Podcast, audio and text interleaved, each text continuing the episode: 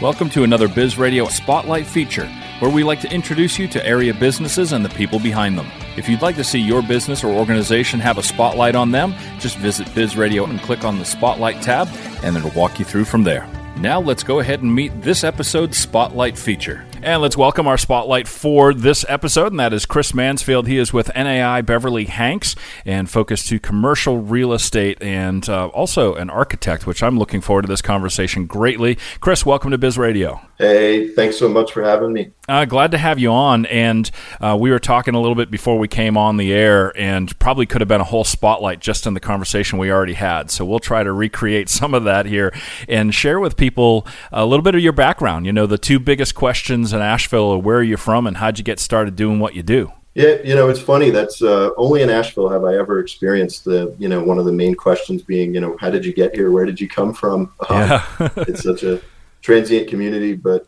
you know, I moved down here from New York, and uh, back in New York, I uh, practiced as an architect for over eight years, doing residential design work, some higher end custom homes, as well as uh, a bunch of commercial and multifamily uh, mixed use development projects.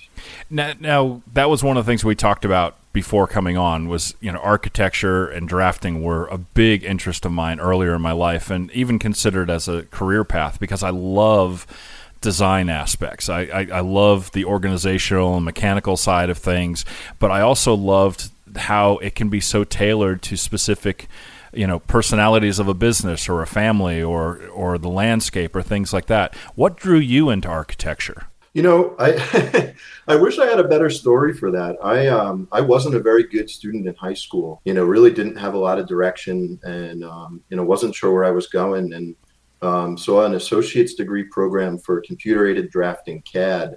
And my father is a, uh, commercial restaurant designer. And I thought to myself, well, why don't I do that? Because if I get the CAD, you know, drawing skills, uh, maybe dad will give me a job. and, uh, and that's where it started. And, you know, after, you know, taking those courses, I really fell in love with the architectural side of things and the design courses that we were doing and, you know, learning about, you know, the pedestrian experience and the way to make space and, you know, how that all that stuff affects our uh, our environment around us. And uh, from there, I went on to do the associate's degree in architecture. Then I did their bachelor's degree in architecture, and went on to uh, do a master's of architecture up in Amherst, Massachusetts.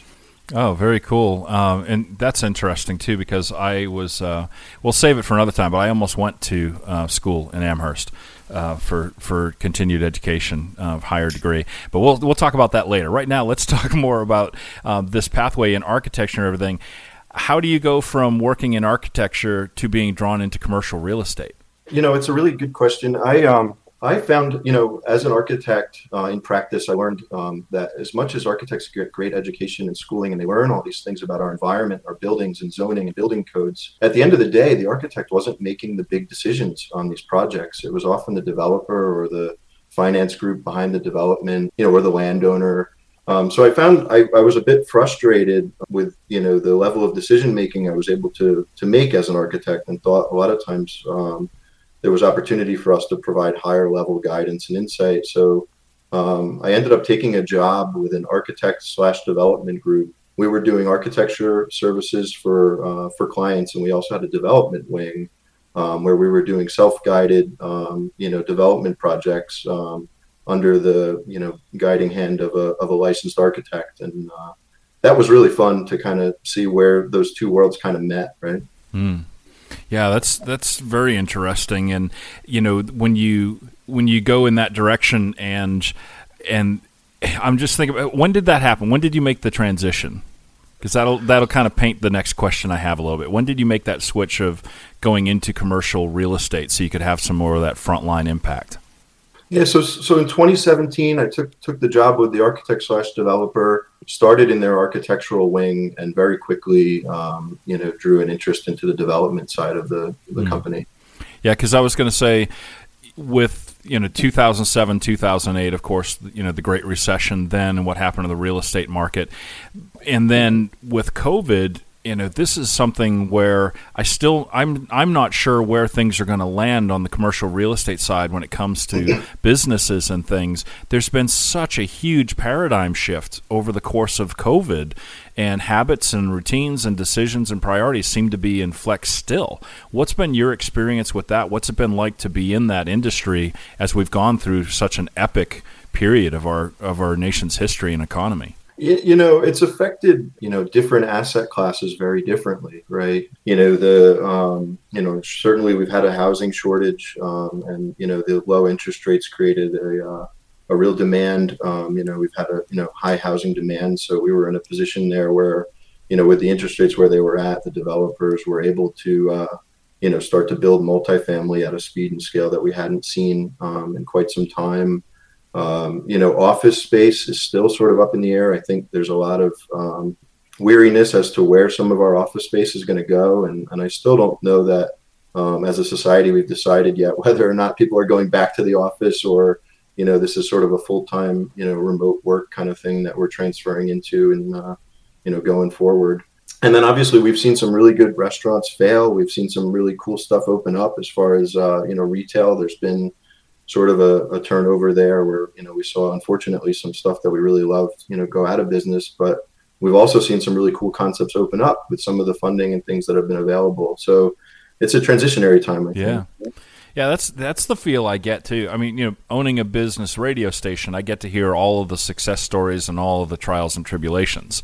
You know i get to talk to a lot of business owners from a lot of different elements of our economy and that's where you know, being a commercial real estate guy, especially with your background in architecture and which I think gives it's it's not just the architecture side. Like you said, there's a lot of perspectives and a lot of awareness of the tentacles that go out from real estate when you have that architecture professional training and certification and experience. You, you realize a lot of the ripple effect things well beyond just well i just designed a cool building. No, there's a lot to that. And so i think that probably lends itself to a, kind of a different approach to the conversations you have with people about their commercial real estate needs or what their goals are.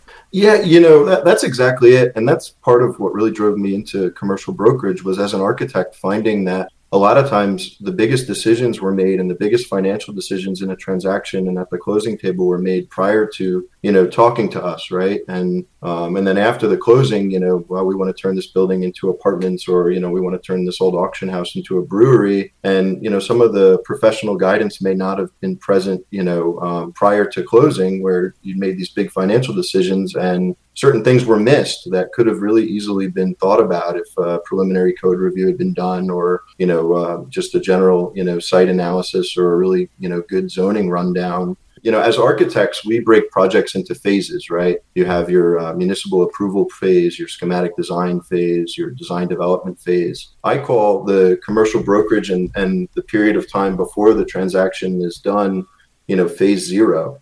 And it's really a critical phase because you know as you're looking at a building or a site you know you're making really really big decisions on the highest and best use of that piece of land um, you know the the best user to market that to and um, essentially what's going to be done there and, and i think you know having professional guidance early on um, in that early decision making process is critical and and that's really what drove me for a passion to get into the conversation early mm. to help people yeah, does it help you kind of flag what to look for on exact?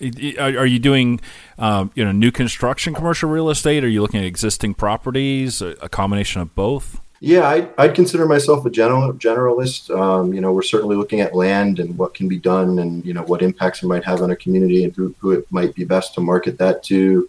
Um, you know, existing buildings and adaptive reuse to those mm-hmm. buildings. Um, you know, what kind of value add potential is there based on you know the, the infrastructure um, and then also you know as simple as working with tenants right um, anybody that owns a business that, that may have you know rented a space knows how complicated. That process can sometimes you know the the approval process once you sign the lease you know making sure that you know we really can change this space from an office to a restaurant. And and if we can you know what kind of code things do we open up? Do we need you know ada right. bathrooms? Do we need sprinklers? You know do we have our egress right? You know all, all that kind of stuff yeah, it's it's it's really great. So in that sense, you know, I'm thinking too for a lot of our listeners, you know, we have a lot of business owners and entrepreneurs that listen to the station regularly, and you know if they have a space uh, that they're leasing and maybe they want to you know ex- explore buying a space, or if they own a space, is there a way to diversify some inlays with some you know some redesign reuse?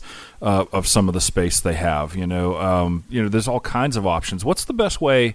at this point, I think probably you know just inviting people to follow up with you to have further conversations because we could keep talking and talking. I know that. Um, what's the best way for people to get in touch with you and make that connection and start having the conversations? Yeah, I'd say you know, and this may be dangerous on the radio, but I'll, I'll throw my cell phone number Uh-oh. right out there. You know, my my cell is 845 699 3340.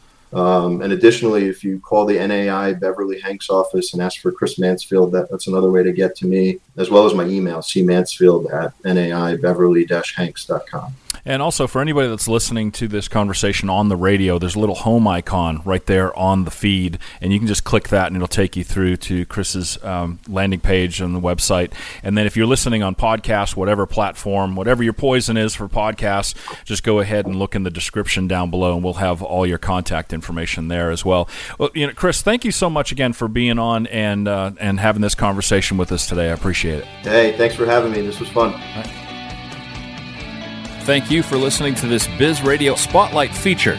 If you'd like to have a Spotlight feature on your business, click on the Spotlight tab and it'll walk you through from there. Thank you for listening. If you liked what you just heard, be sure to subscribe to the podcast and be sure to visit bizradio.us to find hundreds of other engaging conversations, local events, and more.